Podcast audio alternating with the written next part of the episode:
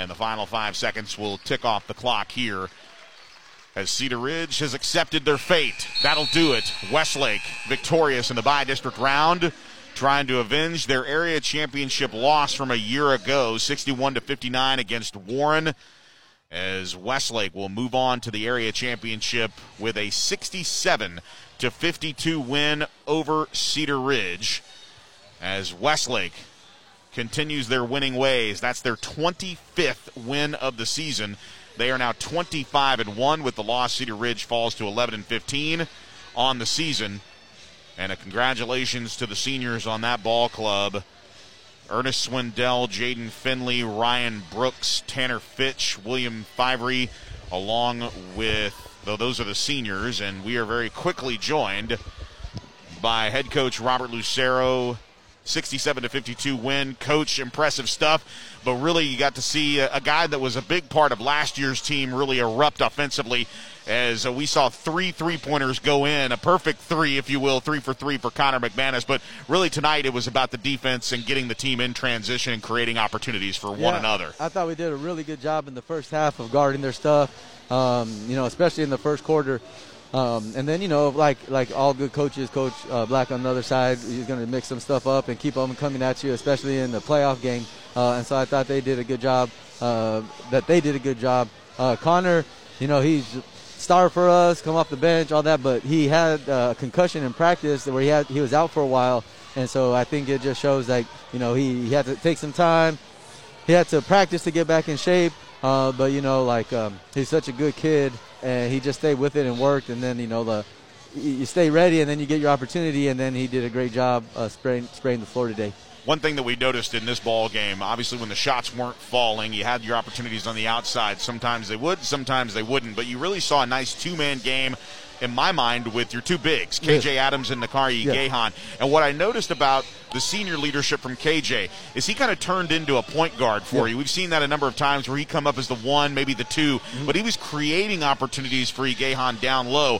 Those opportunities were there. He didn't really convert at the foul line, but he had a run of 6 straight points. You started to see the confidence come in. What does that mean when you have a guy like K.J. who is willing to relentlessly pursue that effort down low with Igehon? Like with K.J., if he has it going and he's getting to a basket, he'll stick with it. If he's hitting shots, he'll stick with it. And tonight, he would tell you he gets frustrated when he's not. Like all kids, they want to show their best all the time. So he got frustrated with himself scoring, but he does so much for the team regardless of how many points he's scoring. If a team's going to pressure us like the way they did on the perimeter, if they're going to pressure us on the perimeter like they did, we have to be able to go straight to the basket. And I thought KJ and Nakari did a great job of that. And then, when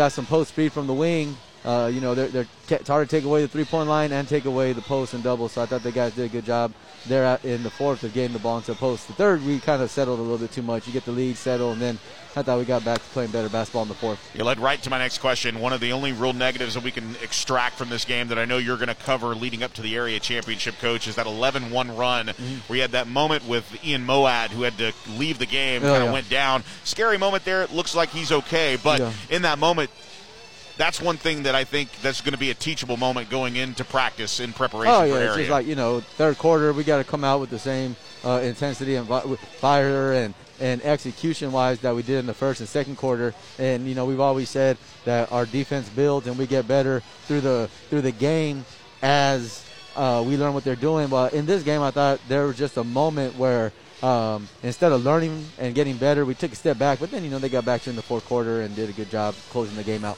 We thought early on, and I've just got the statistical information updated, we knew early on that the key stat was to watch the rebounds. 18 total rebounds for Cedar Ridge to 29 total rebounds, 14 of those on the offensive glass. That's really the stat that we look at when you want to think about, hey, what led to the success? Second, third chance opportunities, especially with KJ. In a couple of series, he had opportunities to not only initiate the shot, but back it up not once, not twice, but 3 times. It's just an opportunity to really see just how well Wesley can play down low on the boards. We have a goal of 16 offensive rebounds a game, so we didn't quite get there, but at least we were chasing it down and pursuing it.